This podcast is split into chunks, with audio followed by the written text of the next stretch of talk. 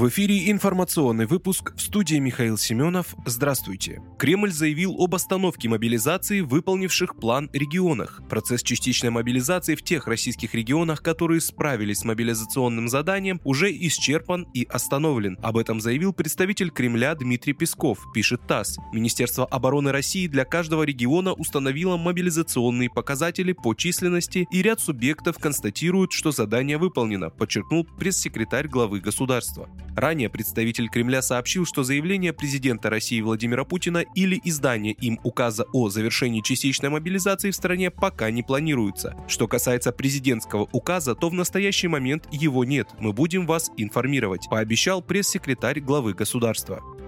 Израиль отклонил запрос Украины на переговоры глав оборонных ведомств. Об этом сообщила газета «Хайерц» со ссылкой на информированный источник. По ее данным, переговоры министров переносились пять раз. Телефонные переговоры, которые планировали провести в понедельник, были отменены израильской стороной за несколько часов до назначенного времени. Напомним, ранее украинский министр иностранных дел Дмитрий Кулеба заявил, что Киев официально попросит у Израиля незамедлительно поставить системы противовоздушной обороны. Греция увеличила импорт российских товаров. Импорт товаров из России в Грецию значительно вырос по сравнению с 2021 годом. С января по август 2022 года он вырос на 137% по сравнению с соответствующим периодом 2021 года, сообщило греческое статистическое управление Эльстат. Большая часть импорта пришлась на газ, нефть и продукты их переработки. Это более 1 миллиарда евро. На 57 миллионов евро Греция закупила необработанный алюминий.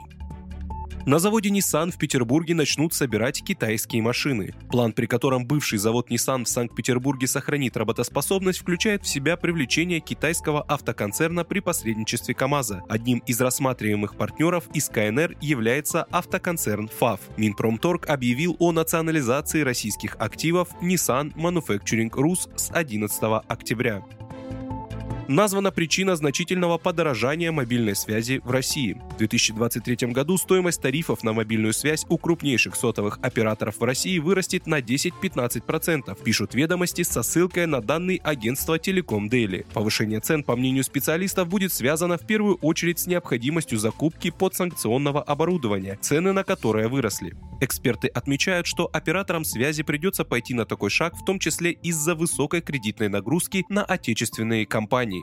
Вы слушали информационный выпуск. Оставайтесь на справедливом радио.